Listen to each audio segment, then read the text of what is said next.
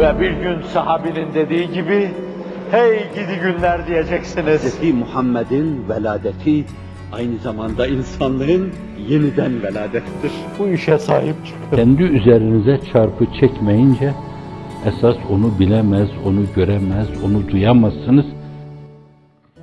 Böyle bir duyma, böyle bir kabul var. O cebri lütfinin altında. Şimdi bunların küçük emareleri, bunlara bakarak gelecekte daha büyük emareleriyle karşılaşacaksınız. Hal ve temsilin sergilediği meşerlerde sizi ruh dünyanız itibariyle temaşa eden insanlar size doğru bir adım attıklarında mesela düşmanlık duygularını atmaları bir adımdır. Mesela sizi dost kabul etmeleri ayrı bir adımdır. Mesela İslam da bir dinmiş. Buna saygı duymak, bu da bir adımdır. En azından bunu da diğer dinler seviyesinde görme bir adımdır. Bazıları da yahu bu diğerlerine göre biraz daha cami, makamı cem'in sahibi bir insanın beyanına, planına, projesine benziyor. Dedi mi demedi mi adam?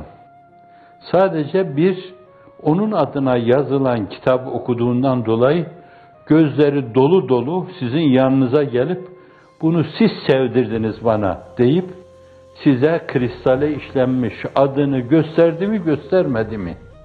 Sıradan bir insan değil.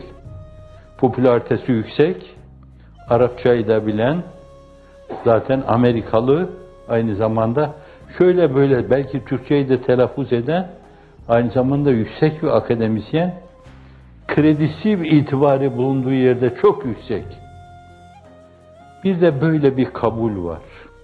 Böyle bir adım atma var. Zaten dinin tarifi de esasen bunu ifade ediyor. Vat'un ilahiyyun saikun li zevil ukuli bi ihtiyarihimil mahmudeti ilel hayr bizzat. Bir ilahi sistemler mecmuasıdır ki insanlar hür iradeleriyle onu seçerler. O seçme mevzuunda sahabe ve tabi'in döneminde en önemli faktör de nedir? Bunu siz çok daha iyi biliyorsunuz. Meselenin hal ve temsil meşherlerinde teşhir edilmesidir. Sizin içinizde yaşayan insanlar yahu tercih edilmeyecek gibi de değil dediler. Düşünün, hicreti seniyenin 80. senesinde Horasan'da teslim olmayan millet kalmadı. Ve dini mübini İslam Ceziretül Arap'ta neşet etti. Fakat özünde ve ruhunda olan felsefe, mantık, sistematik bir yönüyle orada meydana geldi.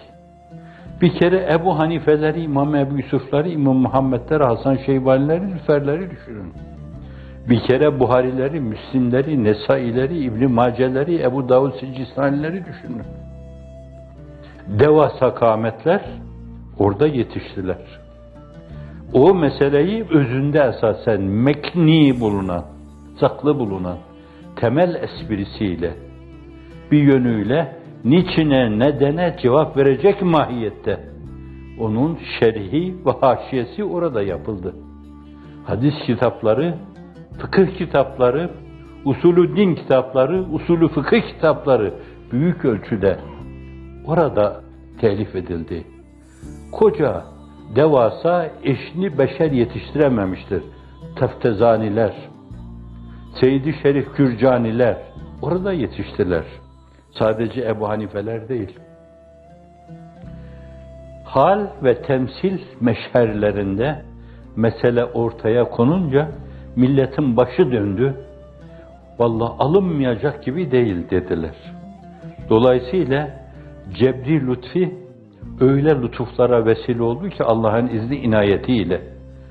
Siz Firdevsi destanlarla onu 50 türlü üslupla anlatsaydınız o kadar mesir olamazdınız. Evet, cebri lütfi böyle bir şey.